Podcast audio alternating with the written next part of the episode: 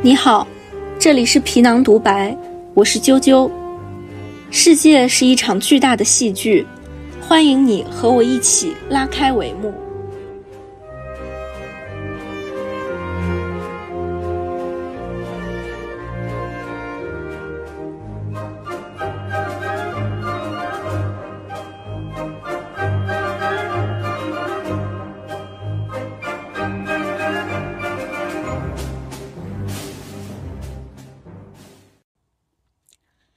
大家好，这一期皮囊独白，我们接着来聊聊三岛由纪夫另一部重要的戏剧作品《鹿鸣馆》。不同于上一期我们聊到的《足塔婆小丁》是由能剧改编而来，《鹿鸣馆》则是三岛在受到芥川龙之介短篇小说《舞会》对于鹿鸣馆宴会场面后的影响而创作的。三岛的朋友和同性情人。美轮明宏曾这样在《黑蜥蜴之誓》中写道：“据说有这么一句话，除了鹿鸣馆之外，三岛的戏剧没有商业演出的价值。虽然这句话非常侮辱人，但事实的确如此。我曾经去看过在文化剧场上演的《若法师》，但的确没有观众，场面非常惨淡，因为三岛戏剧的欣赏门槛太高了。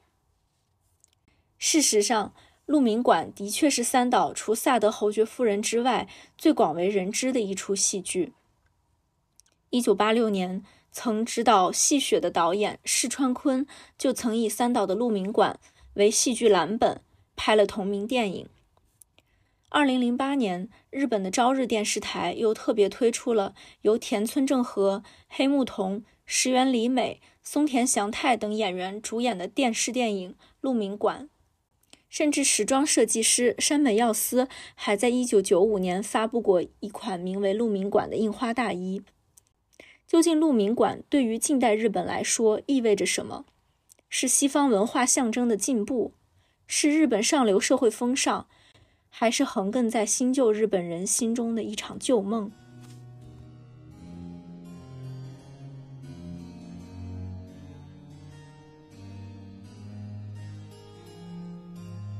一切都要从1853年那艘来自美国的黑船开始讲起。在美国的舰队到访横滨港口之前，日本江户幕府已经先后发布了五次锁国令，并持续了二百多年。幕府曾阻止天主教在日本传播，却无法阻止商人富豪阶层的崛起。德川幕府二代将军德川秀忠为了调和与商人之间的矛盾，规定欧洲商船只能在平户、长崎两港停泊交易。德川幕府可能不会想到，二百年后打开日本门户的不是宗教，而是炮弹。面对船坚炮利，幕府这次被迫签订了不平等的神奈川条约，也将自己的命运推入了坟墓。明治天皇以幕府权威丧尽为契机，借势中下层武士的尊王攘夷运动重回政治中心，并且进行了一系列的改革，使日本从此走上了资本主义道路，史称明治维新。在明治维新期间，整个日本从政治、经济、文化、语言各个方面都全面倒向西方，尤其是上流阶层。事实上，日本一直在处理外来文化与传统文化的关系，直到今天依旧如此。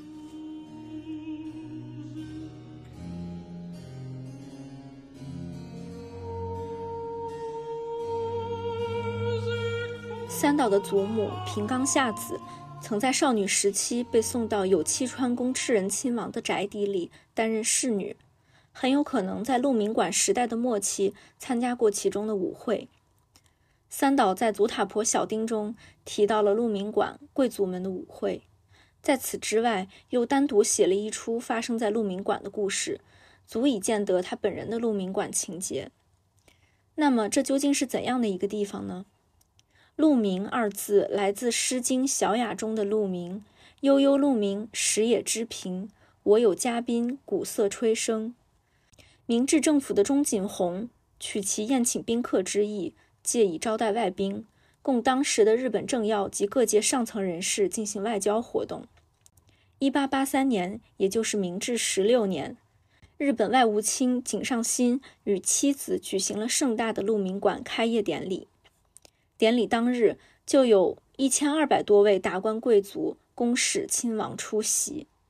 一八八七年，时任日本首相的伊藤博文专门在鹿鸣馆举办了有四百人的大型化妆舞会，将欧化之风推向高潮。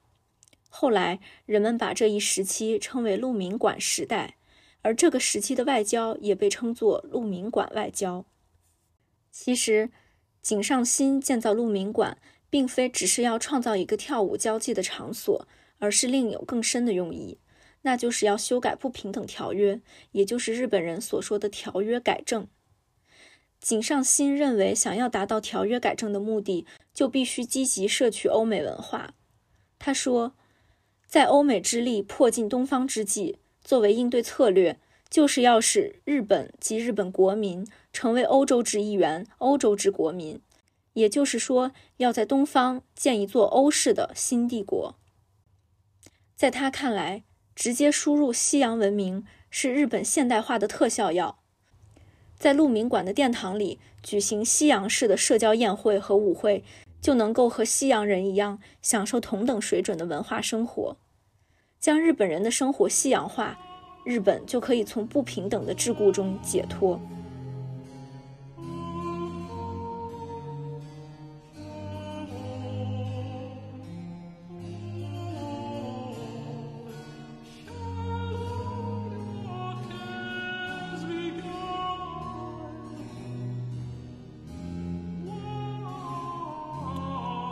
但是，修改不平等条约并不会因为推行欧化政策就能实现。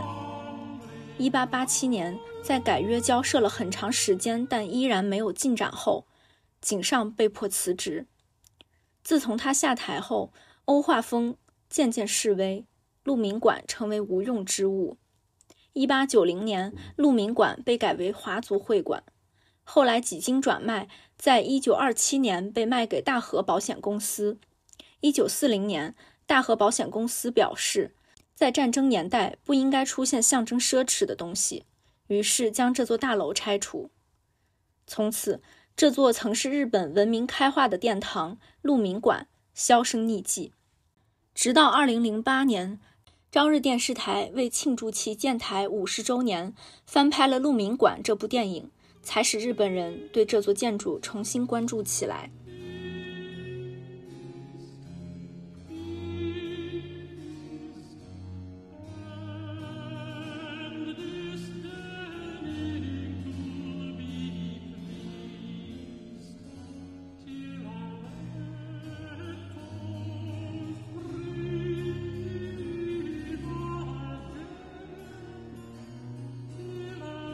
明治维新不但深远地影响着此后的日本文化，甚至在整个日本民族性格塑造中都起着至关重要的作用。一艘来自美国的黑船扣开了日本的港口，也扣开了整个日本民族自尊心的裂缝。到底什么才是正确的？什么才是先进的？这是整个东亚现代化进程中的核心问题之一。而对于这种正确，先进态度的摇摆、探索与讨论，则绵延了日本今后长达两个多世纪的文化。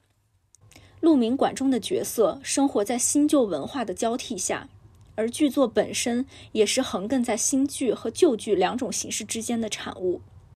日本著名的狂言师野村万斋曾谈到，他刚从英国留学归来时，那时的日本文艺界有一股潮流。就是将戏剧圈分为做新剧的人和做旧剧的人。能剧《狂言》毫无疑问属于旧剧，带有强烈的范式、程式的特征。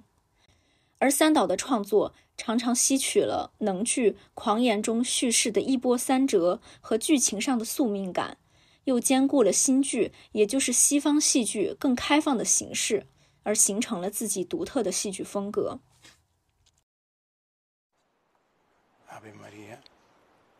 grazia ricevuta per la mia famiglia.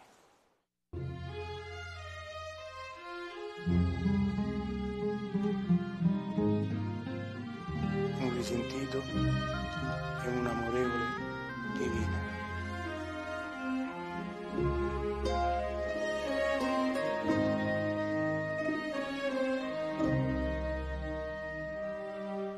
Grazie, chiedo a te.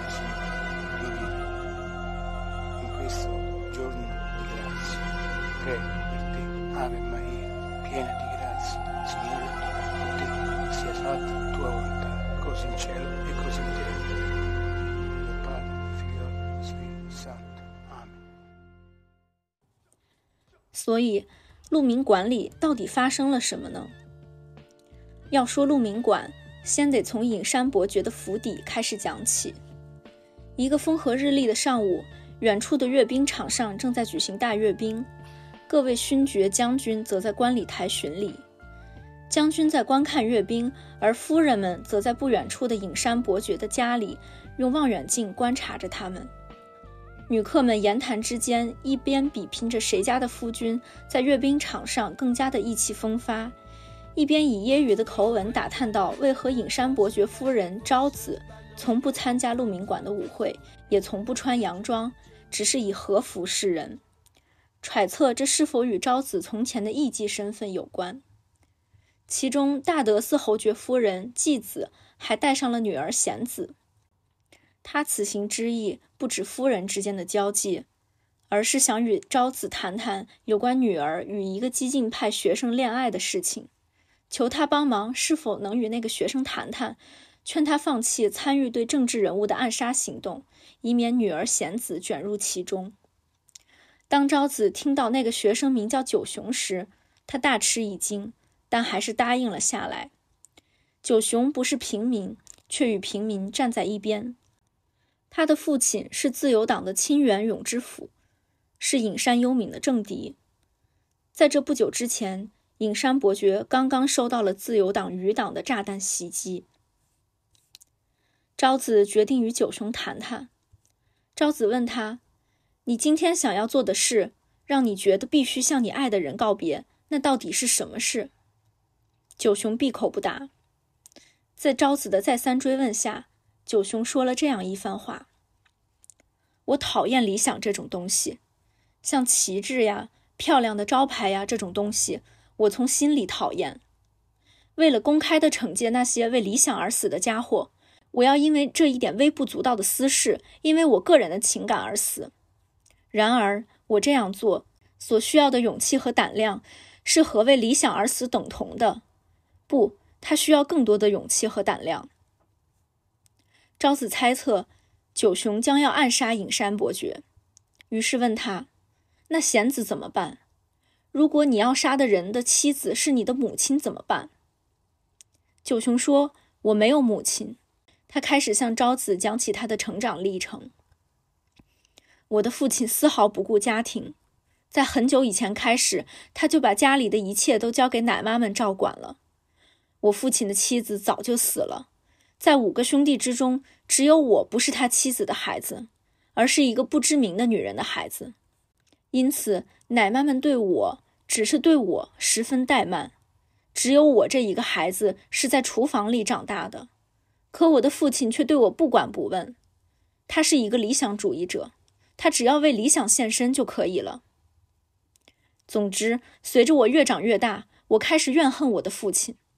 他是一个优秀的人，一个无可挑剔的理想主义者，一个就像是法国大革命领袖一样的人物，一个纯粹的自由主义者。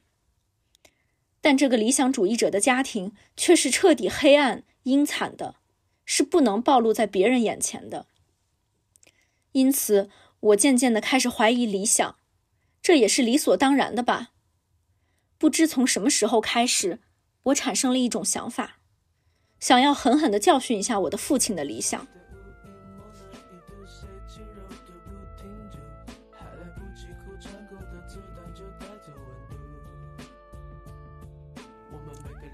此时，昭子向九雄揭开了他藏匿多年的一个秘密，他就是九雄的生母。他向九雄忏悔道：“尽管你成长得这么出色，但在你阴暗的脸庞上。”依然能看到我原本的罪孽，但是为了你的未来，为了你将来能够出人头地，我相信这样才是最好的。当时你还不满一岁，和你分开之后，我整夜整夜的哭个不停，有时甚至还想自杀。但是想到了你的将来，我不能让你成为一个没有父亲的孩子。一边是昭子对儿子的深切忏悔，一边是九雄无法平复也无法接受的心情。九雄问昭子为什么要嫁给尹山，以及他是否还爱着九雄的父亲。昭子这样答道：“每一个月，每一年，我对你父亲的爱意都在加深，我已经想忘也忘不掉他了。即使是我来到尹山家之后，这种感情也没有改变。”说起来，这是很对不起我先生的。但除了你父亲之外，我从未爱上过任何人。在我不再见他之后，这种感觉变得愈发强烈。终于，九雄也开始向昭子吐露他所藏匿的秘密。我今晚打算杀的人不是您的先生，我今晚打算暗杀的人是我的父亲。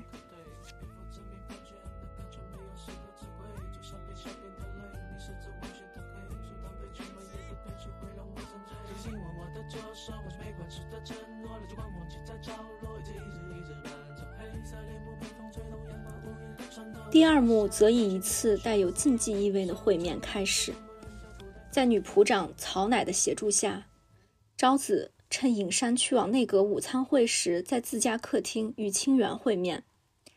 二人叙过旧情后，谈起了九雄。清源说，去年九雄突然离开了家，连一张纸条都没有留下，没人知道他去了哪里。昭子试探清源。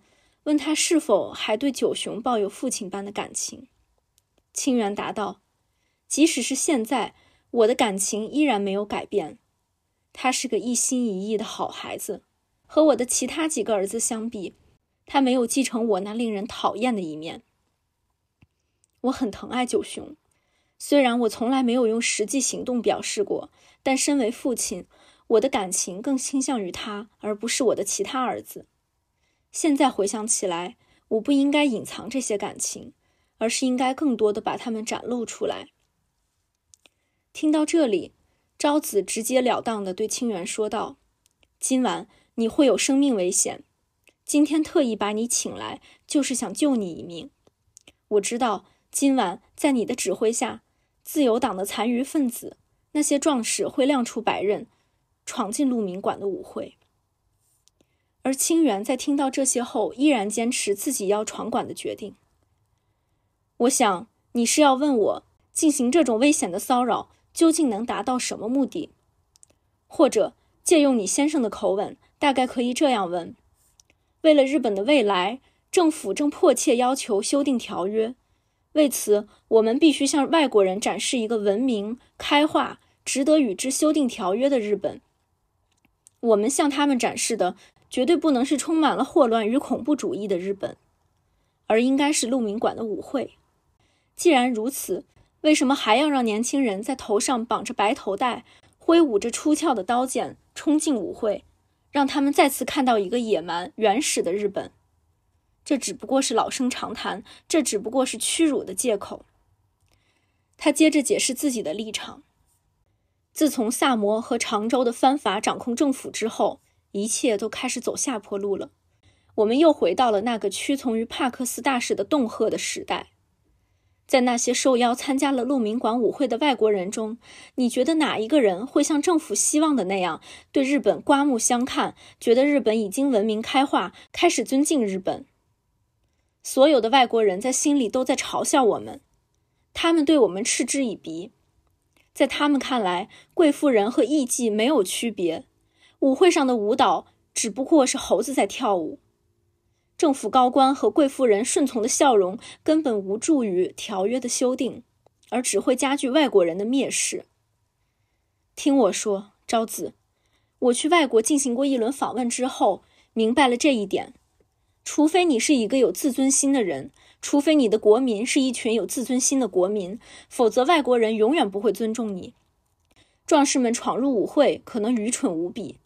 但只要能借这件事给政府浇上一头冷水，让外国人知道还有一些日本人是有胆量的，那我就满足了。就在昭子几番劝阻清源，直到他终于答应取消去往鹿鸣馆的计划之时，影山回来了。清源又在女仆曹乃的协助下从茶室离开。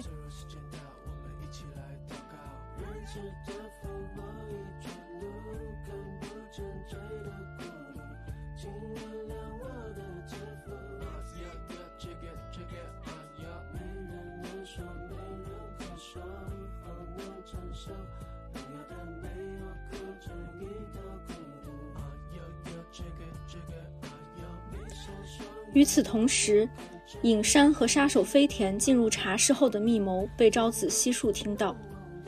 原来九雄即将进行的刺杀清源的行动是影山一手策划的。他笃定，即便清源被杀，他也能洗脱嫌疑。他说：“如果清源永之府被杀，社会舆论会立即对我展开攻击。即使没有一个人认为是我杀了他，我也会遭到攻击。”但是事实上，这种攻击会帮助我们。随着攻击力度的增加，在他们眼里，我的清白也会变得越发明晰。如果我听到了清源的死讯，我有资格流着眼泪感叹：我失去了一个伟大的对手。人们觉得仇恨和杀意只与不满分子有关，而与政府无关。反对派代表人性，而政府则代表伪善。听到这里，飞田极力自荐，想要让尹山将这个任务交给他，而尹山却早有打算。如果是别的情况，我会毫不犹豫地找你，但是这次，我们有最好的刺客，他是求也求不来的，不是吗？只要用他，就算暴露了，别人也不会认为这是政治暗杀。一个儿子杀了他的亲生父亲，这只是个人纠纷、家庭纠纷而已。只有当你了解你所杀之人的感受时，你才能心安理得的杀人。不过对我来说，这还不够。即使是在我的命令下杀死了清源，我也希望这中间有另一种复杂曲折的感情。九雄的苦恼，九雄的犹豫，让这样的感情累积的足够多，然后再让那个家伙杀了他的父亲。只有这样，我才能感到满意。我喜欢别人精神上的痛苦，虽然我不一定喜欢血。我希望杀人的人和被杀的人之间有一种感情交流，至少得擦出一点火花。我不想给予清源，我不想给予清源遭到刺杀的荣誉。我要让他被自己的亲生儿子杀死，永远背上不可挽回的耻辱。听到这里，昭子再也忍不住了，她冲了出来，告诉尹山。今晚不会有任何壮士闯入鹿鸣馆，这反倒引起了尹山的怀疑。昭子从来对政局没有什么兴趣，但现在却主动介入到尹山的行动中，并且要出席今晚鹿鸣馆的舞会。昭子解释道：“这是因为大德寺侯爵夫人继子拜托他一定要将和他女儿交往的那个年轻人解救出来。”这时，一位女仆告诉昭子。大德寺夫人就在客厅等候，招子前往。尹山说他随后就来。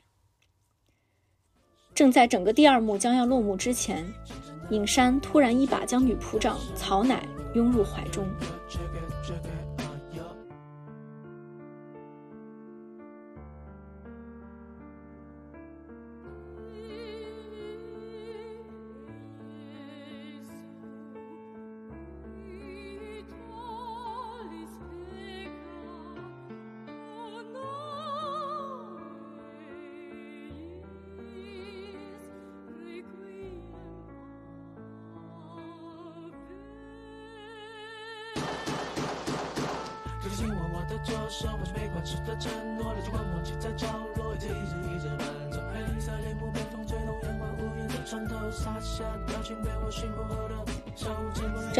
戏终于在第三幕来到了事件的核心地带——鹿鸣馆。傍晚时分，鹿鸣馆里的侍者们在做最后的准备。九雄穿着礼服，与贤子并立在露台上欣赏晚霞。继子在向正在指挥侍者的昭子表达感谢。尹山默默地看着昭子，手忍地打理着宴会的各种事宜，对曹乃感叹道：“明明是第一次做这种事，昭子却像完全习惯了这事似的。这叫他分不清哪个才是昭子真实的那一面。曹乃暗示，夫人之所以掩饰的这么好，都是与他曾经的艺妓身份有关。曹乃作为仆人背叛了夫人昭子，换取了尹山照顾他家人的承诺，却对尹山说道：“不管我怎样努力模仿，我的背叛都没法像夫人那样镇定，那样若无其事。我毕竟生来就是一个诚实的仆人。”如果要过着与背叛相称的人生，就必须拥有比忠诚更加高贵的血脉。尹山与昭子合影之后，昭子与继子便一同走进宴会厅，尹山则在门外召来了杀手飞田，告诉他情况有变，今晚将不会有人闯入。可正因如此，今晚必须有一场壮士的闯入。他说：“白头带必须在他们的脑后飘动。”他们的白刃必须在华丽的吊灯下闪烁，清源必须把他的马车停在围墙之外，马车必须蹲在初冬的星空之下，就像一个阴谋的化身。我会创造历史，当今政府会创造历史，没有人可以改变这个历史。尹山又安排了曹乃在见到清源后对他说：“你们的壮士闯了进来，夫人正在大发雷霆。”至于促成亲缘的到场，尹山则另有安排。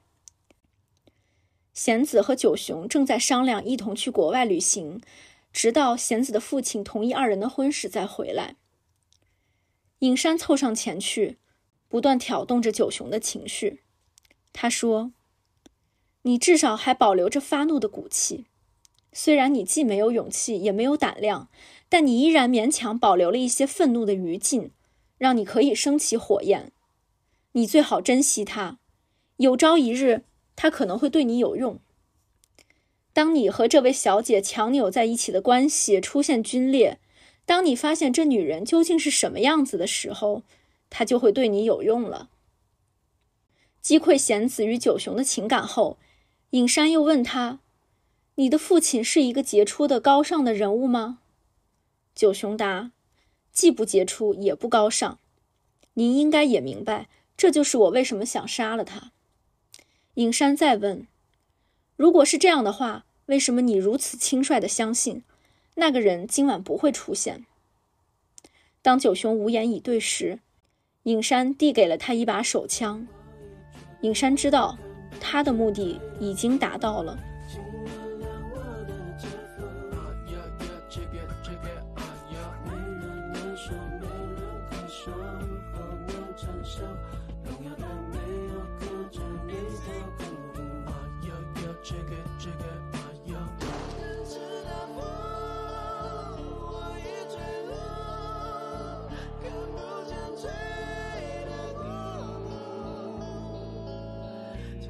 第四幕终于来到了鹿鸣馆舞会的盛大开启，伊藤博文、众贵族以及几对外国夫妇、倾国大使悉数登场。舞会开始后，领班突然向昭子报告，一伙人正挥舞着日本刀在一楼大厅横冲直撞。九雄激动地说：“他终究还是背叛了我，这终究还是一个谎言。他不仅背叛了我，还背叛了我的母亲。”说着。他挣脱了昭子和贤子，冲出阳台。尹山见状，便示意飞田撤走那些人。昭子朝着楼下大喊：“没骨气的胆小鬼！你们挥舞着出鞘的刀，却连一个女人都杀不了。”他想要吓退这些人。话音刚落，这些闯入者就撤走了。昭子终于松了一口气。突然，他察觉到九雄不见了。他大喊着九雄的名字，出现在面前的却是清源。清源告诉他，九雄已经死了。昭子愤怒地将他的菊花勋章拿出来，扔在地上，狠狠地踩，说：“你背叛了我们母子二人，竟然还厚颜无耻地活着。过了二十年才看清，你原来是一个不值得爱的人，你是一个尘埃、垃圾一般的人，一个无耻小人。”而清源接下来则道出了令他无比痛苦的实情。当时，我正准备从马车上下来，有人躲在暗处向我开枪，子弹打偏了，打到了我马车的顶棚上。我立刻用防身用的手枪朝那人开枪，子弹似乎打到了他的致命处，那人倒下了。在路灯下，我才看清了他的脸，那是九雄。九雄在我怀里咽下了最后一口气。当我看到他的表情时，我产生了一种直觉。我明白了一切。你明白吗？九雄并不想杀死我，相反，他想被我杀死，这是他的报复。在那么近的距离，瞄准我的子弹是不可能那么偏的，你明白吗？他故意射偏，好让自己被我杀死。被他所憎恨的父亲杀死，被他那个怯懦的、终究没有回报他的爱的父亲杀死。我明白了，因为他没有从我这里得到过任何来自父亲的东西，他想在人生的最后得到来自父亲手枪的子弹。他的计划是要让我的余生一直活在后悔之中，他的企图是要让我日日夜夜都无法将他忘记。清源又对影山说：“你出色的杀死了你的政敌，我的理想，我所梦想的政治，全完了。我已经被杀死了。杀死我的是比手枪子弹厉害的多的东西。”至此，昭子明白是影山策划了这整个悲剧。影山向昭子坦言，他嫉妒昭子与清源之间那种不必言说的信任。昭子对影山的欺骗与虚伪厌恶至极，决定离开他到清远那儿去。影山说：“王妃殿下一行马上就要到了。”他说：“鹿鸣馆，这种欺骗会让日本人渐渐聪明起来。”华尔兹再次响起，昭子的脸上挂起虚假的微笑，继续跳起舞。鹿鸣馆外烟花升起。声音就像手枪，穿破夜空，舞会却从未停止。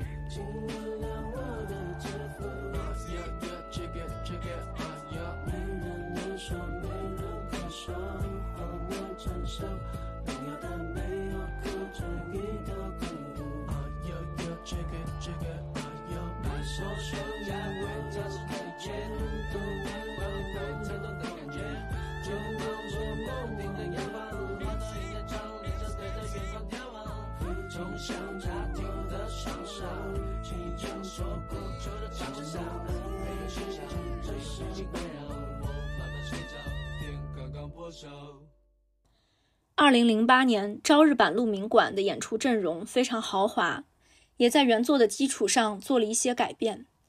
电影版又填充了一条维新派与民权派斗争的情节线，这条故事线既为核心冲突铺垫了更为丰富的人物动机，又将整部作品的场景拓宽至隐山府邸和鹿鸣馆之外，也将原作描写的时间范围从一天之内延伸到几十年前。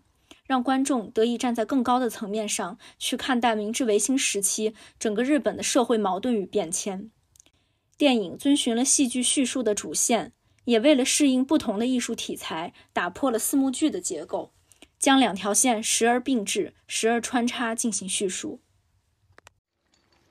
さん、嗯，清原栄之助っていう男ご存知でしょ？あ、知ってる。うん。 内部争いで分裂しまった自由党を一つに束ねようとしてる男。いずれ殿様の敵になるかもしれません。あの男か。待て構え待てそろそろ待て。彼らを強盗として処刑するのをやめたまえ誰だ？豪農の息子で自由民権に身を閉じた男ですよ。彼らは全員自由民権の闘士だ当主の命を奪うというのなそれなりの礼を尽くしたまえ。この者たちは放り菓子を襲って人を殺め。その上役場を打ち壊し警察署にまで乱入したんだ。それも全て貧困にあえぐ農民を救うためにやったこと。自由と平等のために彼らは命を懸けたのだ。上事言うな。理想論では世の中は変わらないのだ何が自由と平等のためだきれい事の自由民権なんざたわことに過ぎない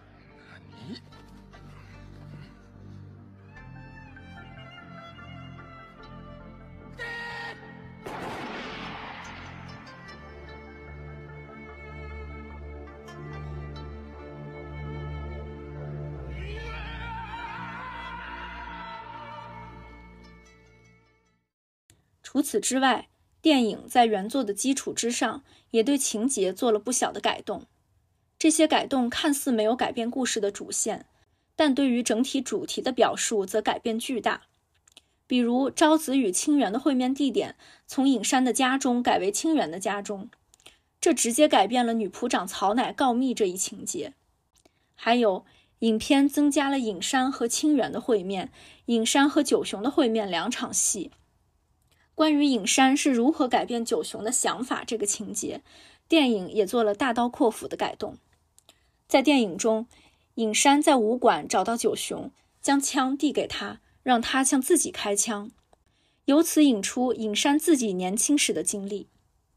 他对九雄讲述了自己年轻时远渡重洋留学归来后，从攘夷派变为了开国论者，成为了父亲和人们眼中的叛徒。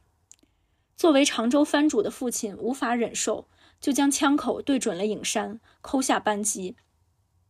影山敏捷地躲开了，却在脸上留下了一道疤。借此，影山给九雄植入了一种“你不杀父，父必杀你”的观念，让九雄不要舍弃他的刀刃。在影山的刺激下，九雄对他扣动了扳机。不出影山的意外，他打偏了这一枪，但却将仇恨深植于心。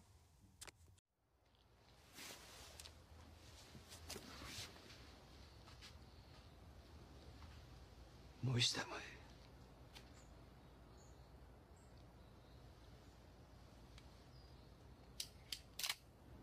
自由というのは男に論理を与える一番の道具なのだよ。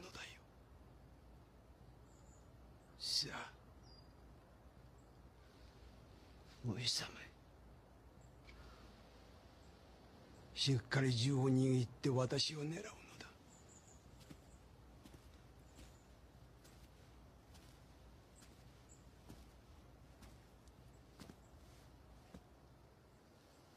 さあ私を狙え。まっすぐに私を狙うのだ。私には君の父親に対する憎しみがよくわかる。政治というのは他人の憎しみを理解する能力なのだよ。この世を動かしている百戦百万の憎悪の歯車を利用してそれで世間を動かすことなんだよ。憎しみこそが力強く人を動かすものじゃ私を狙えまっすぐに私を狙うのだ。私を狙うのだ。俺もかつて父親にそうやってピストルを突きつけられた。父は私を憎み私を殺そうとしたのだよ。熱烈な上位論者だった私がヨーロッパへ渡って開国論者に変わった。裏切り者。長州藩ではつまはじきにされた。父はそれを恥じた。藩のために藩主のために私を生かしておけないと思ったのだ。父だから。家族だから。話せば分かってくれる。私はそう思っていた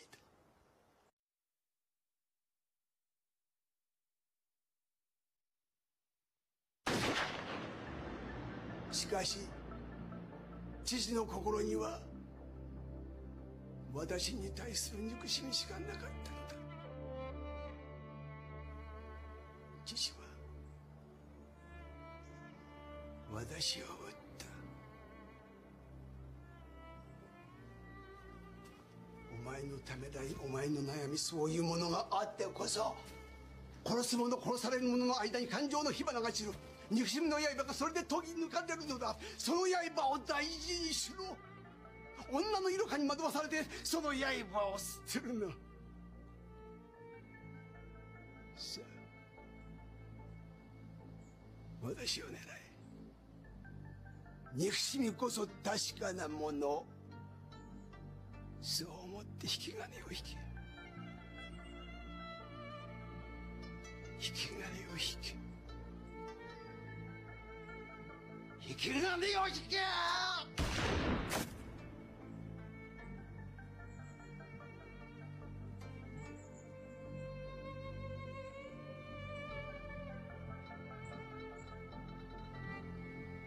指に込めた憎しみを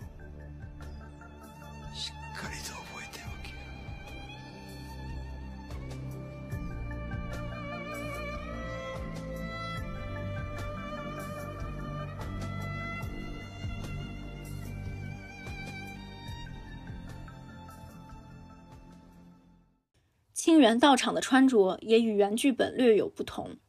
在原剧本中，清源进入鹿鸣馆时穿着的是双排扣礼服，而在电影这一幕中，清源穿着的则是传统和服。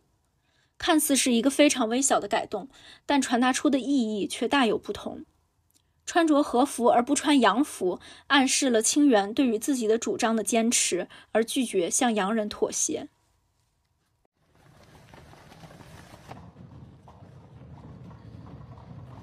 何かがおかしい。先生に断りもなく勝手なことをする連中ではないでしょそんなものは必要ない。罠かもしれません。お持ちになった方が良いかと思います。先生。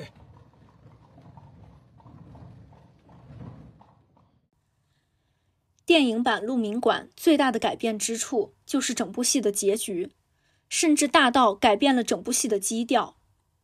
原作中的九雄是在暗处向清源开枪的，而电影则创造了清源、九雄和清源的助手三人在马车旁的场景。助手为了保护清源，要求九雄向自己开枪，而就在情绪激动的九雄打偏时，助手向九雄开了枪。这就把原作中父杀子的冲突弱化了许多。与此同时，导演将昭子、影山全部调度到这个场景中，将原作中清源讲述九雄死亡，改为让主角直面九雄死亡的场景，增加了新的戏剧冲突。昭子问清源：“是你杀了他吗？”清源说：“不是。”犹豫了一下，又改口：“不是我杀了他，是我开的枪。”电影版本还增加了清源试图找医馆挽救九雄生命的情节，为整个冷色调的悲剧增添了一点点于事无补的暖意。最后的一个改编节点，可能是我作为一个观众觉得最无法接受的地方。在原作中，昭子在目睹整个悲剧后，看清了影山的真实面目，带着一颗死去的冰冷的心，继续迎接到来的王妃，将舞会进行下去。而电影的改编。而电影则改编为昭子在九雄死后对影山坦言，他知道影山脸上的伤疤是怎么来的。他问影山的父亲向影山开枪后做了什么，影山告诉他，他的父亲选择了切腹自尽。昭子担心是否清源也会选择自尽。影山答：如果他是一个真正的自由党人，那他就不会自杀。镜头切到马车旁的清源，他正拿起手枪准备自尽。就在他要扣动扳机时，天上的礼花绽放，声音听起来和枪声没什么两样。清源凝望着烟花，放弃了自杀。此时，昭子将带血的手套撕下，决定跟影山携手继续参加这场舞会。似乎他可以从自己曾经是艺妓的身份中体味出影山选择虚伪与欺骗的缘由。以这种奇特的方式理解了影山为了达成政治目的而做出的选择，从而重新站在了影山的身边。影片以一段对于各个人物命运的交代结束。尹山和伊藤修正不平等条约的夙愿，于日本赢得日俄战争后得以实现。以清源为核心人物的自由运动最终失败。伊藤博文于明治四十二年在哈尔滨车站被朝鲜青年安重根暗杀。尹山依旧活跃于政界，与妻子昭子携手共度余生。我们先抛开朝日电视台的立场，单单是对于昭子最终的选择的刻画，就足以改变了整部剧的情感立场和基调。对于丈夫制造悲剧，只为政治斗争的认同，胜过了对于亲生骨肉的感情人伦。这并不是三岛想要表达的，更不是在这之前光靠影山脸上的刀疤和艺妓出身的经历就足以铺垫和改变的。以观众的视角来看，这个改编似乎是为了完成某种观念的塑造而进行的非常失败的改编。它似乎更侧重于对于政治斗争的描写，而对于弑父和自我认同这个主题的表达，无疑是一种巨大的伤害。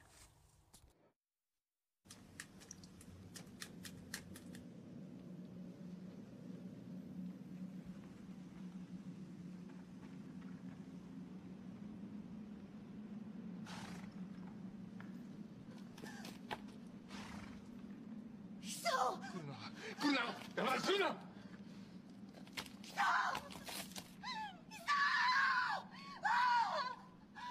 あなたが撃ったのですか？撃ったのは私ですいや私が撃った私が撃った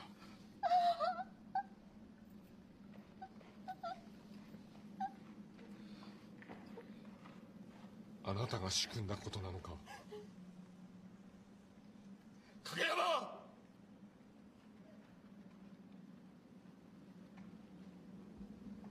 そうだ！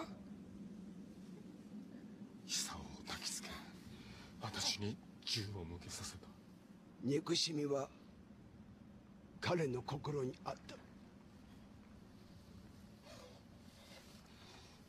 久男はななぜだ？この子の心を知らないことこそこの子があなたを憎む理由。あなたの活躍を知るためにこの子はあなたへの憎しみを募らせたのです。男の方はいつも政治だけ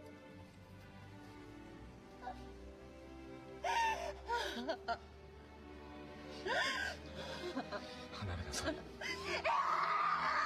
離れなさい。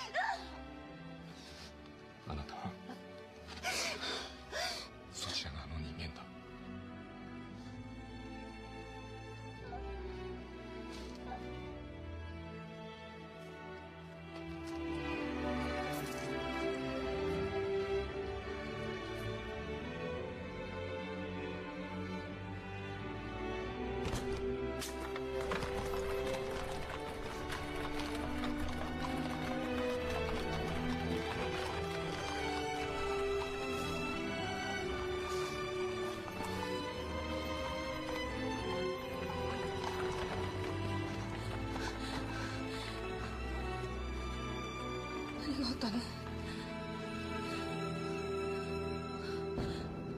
何があったのですかおば様？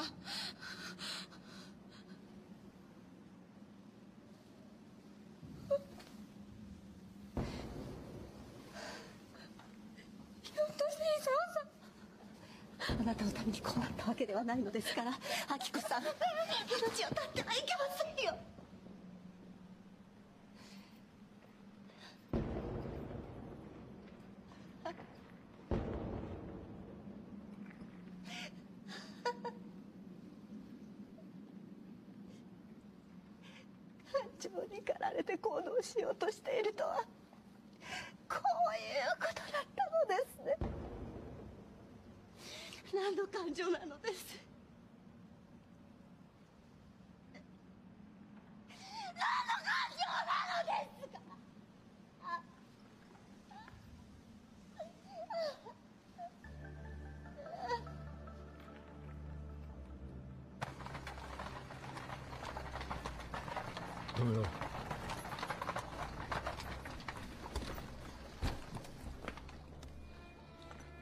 の向こうに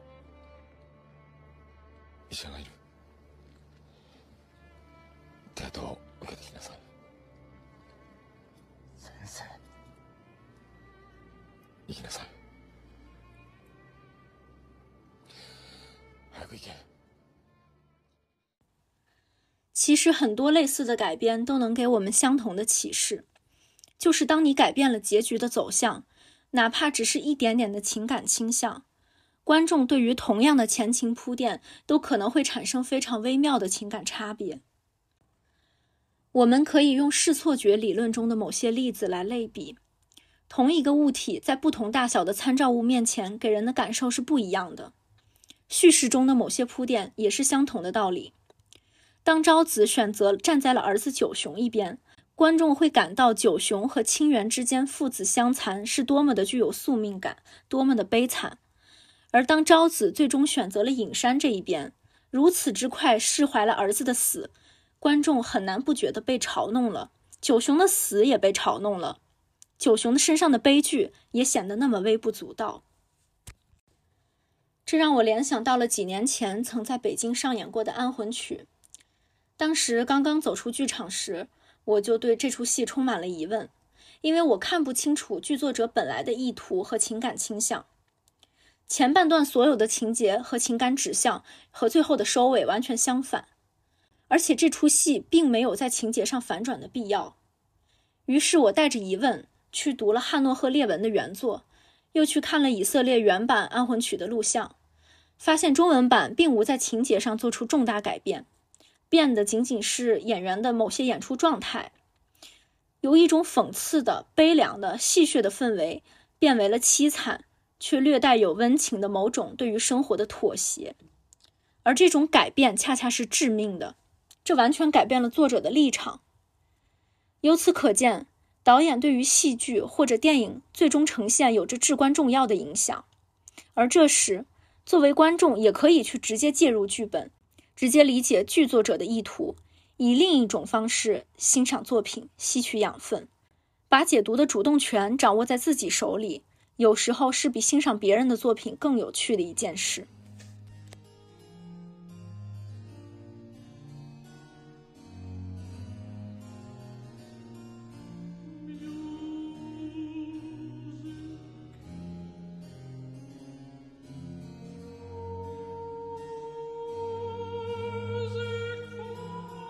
接下来，我们聊一聊这部剧重要的主题——弑父。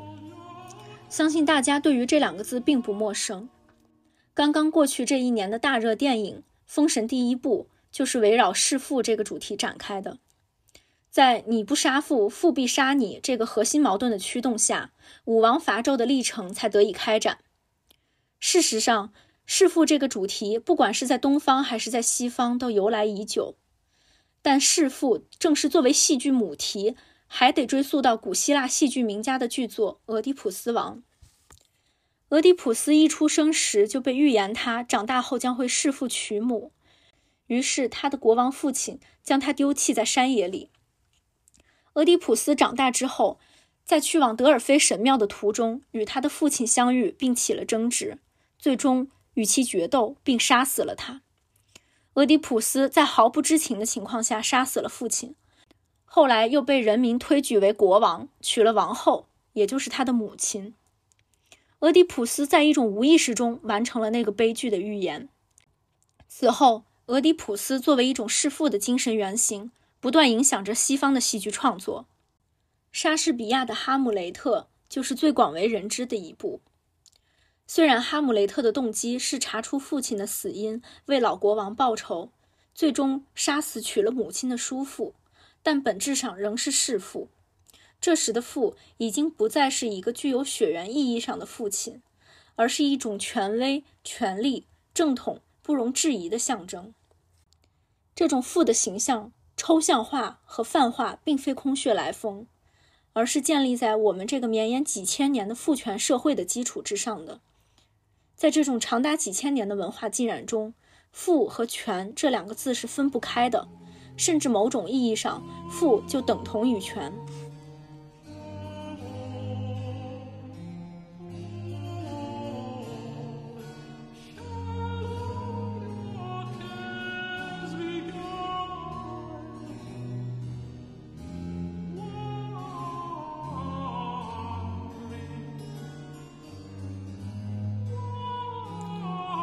不管是对于父权的服从还是反叛，这个命题能在一代一代不同的人中流传下去，一定存在着某种广泛的心理基础。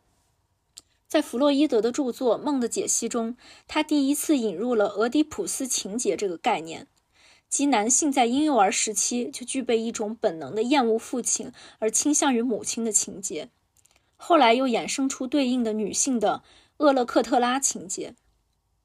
这套理论其实在它诞生后的近一百年内，虽然影响颇广，被用来解释了很多人的行为，但却屡遭各方质疑，包括他的学生。共同的研究者荣格，我也想从一个女性的视角出发，谈谈我对这套理论的看法。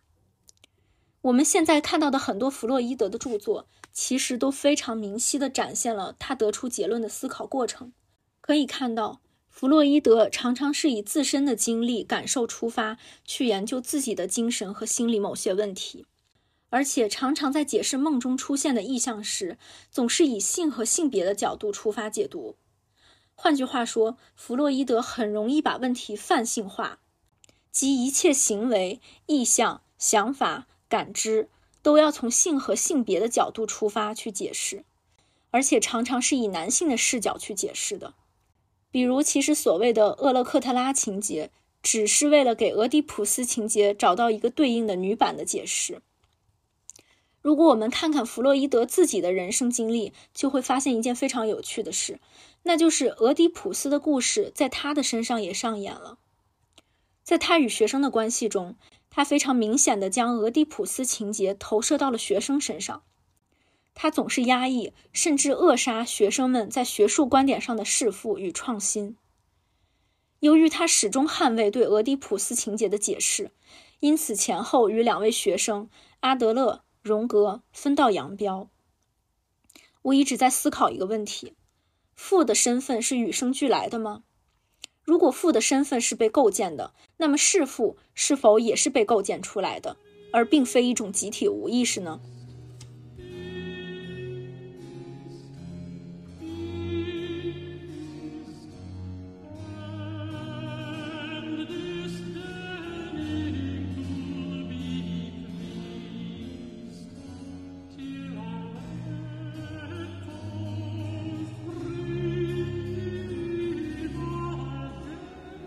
这时，我们可以再次回到那个本源的剧本当中。俄狄浦斯是在不知情的情况下遭到了父亲的粗暴对待，从而进行决斗，最终杀死父亲的，并且与父亲对面不相识的这个前提，也是因为父亲将他还是在婴儿时就下令杀死，他侥幸被捡到才活了下来。在电影版《鹿鸣馆》中，隐山的自己的经历以及他对九雄所做的弑父的心理建设。都是他自己一直信奉的那个信条，就是你不杀父，父必杀你。插一句，这也是我觉得电影版的改编中比较成功的地方，编剧用了这样一个动机的完善，让后面九雄死亡的场景变得合理。我们常常只看到弑父这个动作，却总是忽略了在这之前父做了什么，是什么让子做出了那个决定性的弑父的动作。与其问问荣格和阿德勒是为什么要从弗洛伊德的麾下出走，倒不如看看弗洛伊德是怎样打压他们的新观点、新研究的。其实，荣格和阿德勒名义上是弗洛伊德的学生，倒不如说在后期，他们更像共同研究者、研究伙伴的关系。也许，在弗洛伊德作为父的身份逐渐示威，与他们的差距逐渐被拉平时，他在潜意识中会追寻那个父身后的隐形的权。作为子一代身份的人，通常不会直接就具备弑父情节，而是当他真切地感受到了来自父的某种压迫、控制、冷漠和暴力之后，弑父的基因才被激活了。某种意义上，弑父这个动作是子与父所共同完成的。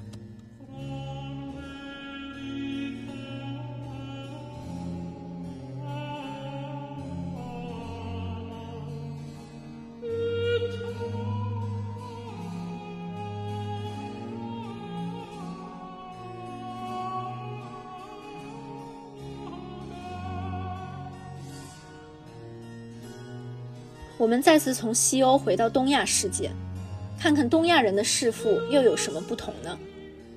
众所周知，中国是一个有着长达两千多年儒家传统的国家，而我们附近的韩国、日本也深受儒家文化的影响。同样都是父权制文化，那中国的儒家文化又与西方的古希腊文化、基督教文化中的父权体现有什么区别呢？古希腊神话中最大的神叫宙斯，他掌管着奥林匹斯山脉，是众神之父。圣经中，耶稣降临人间是为了完成天父，也就是上帝的旨意而来。这二者中，父与神的概念是重合的，也就是说。父拥有的是与生俱来的、毋庸置疑的权威，而中国的儒家文化却是以人伦纲常的形式告诉你父的权利与威严，甚至将这种权利的触角伸进了社会生活和私人生活的方方面面。在东亚，父是一个更具体的个体，具体到他可以决定着今晚你几点能开饭，因为只要他不动筷子，别人就不能动筷子。好消息是我们不用去崇拜、畏惧一个虚空的神了。坏消息是，它变成了你生活的监视者、评判者。所以，对于东亚人来说，弑父以实践的角度来看，就变成了一件非常具体、非常日常的事情。有趣的是，儒家文化也并不是密不透风的，它给子对父的质疑也留了一些缝隙。我们总说父慈子孝。却不知道这后面还有后半句话。著名的三纲五常是这样说的：“君为臣纲，君不正，臣投他国；父为子纲，父不慈，子奔他乡。”这算是给整套儒家理论打上的一个小补丁。但这个补丁真正奏效了吗？我的答案是，这是一种薛定谔的补丁。这个补丁是否奏效，取决于你观看它的方式。你可以说，中国历史上在每个昏庸无度的统治者之后，都有人揭竿而起，是一种纠错机制。你也可以说，日本的下课上传统推动了权力的流转。但你无法否认，大部分的反叛者在这之后又成为了新的君、新的父、新的权力继任者，并且延续了同一套传统。公共领域如此，那么家庭范围内的弑父呢？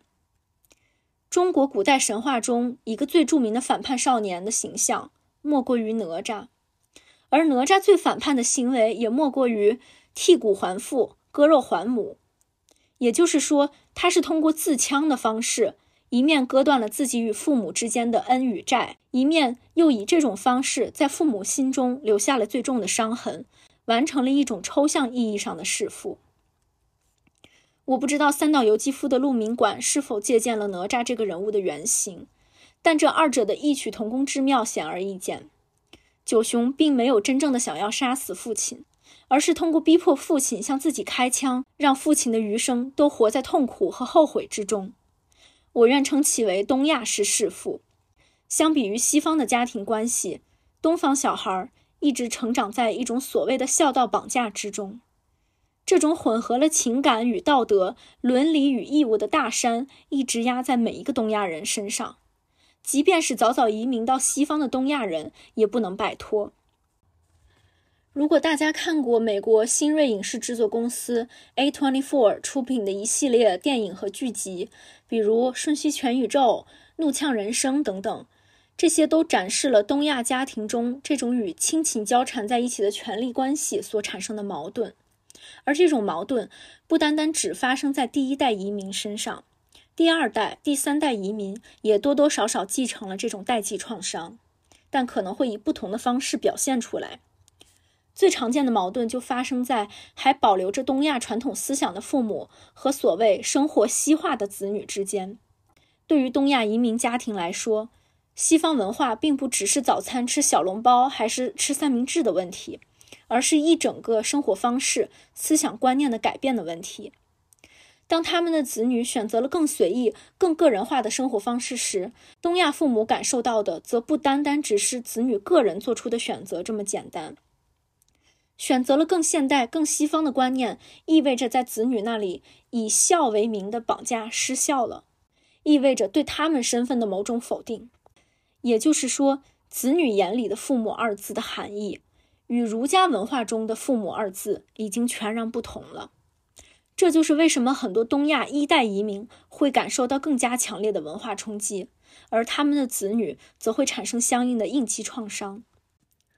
两千年的儒家文化史与近二百年的近代华人移民史之间的火花，也是东亚文化圈挣扎着走向现代文明的一个小小缩影。维护父权的人在维护什么？他们要用孝拴住的是什么？是父的尊严，还是权的滋味呢？鹿鸣馆中隐山的维新派和清源的自由派之争，又何尝不是这样呢？对于隐山来说，力排众议，改变日本旧有的锁国观念，以模仿西方取得西方人的尊重，抛弃旧父，树立新父；而对于清源来说，西洋人和以伊藤隐山为代表的日本贵族则成了旧父。他选择为中下阶层说话，似乎在社会层面上摆脱了父权叙事，却在家庭内部关系中仍未能逃脱成为一个父权所有者。就像弗洛伊德明确地意识到了人人心中的弑父情节，却难逃自己立下的谶言，不肯放下自己的权威，不肯拥抱未来的可能性。成为了那个被抛弃的父。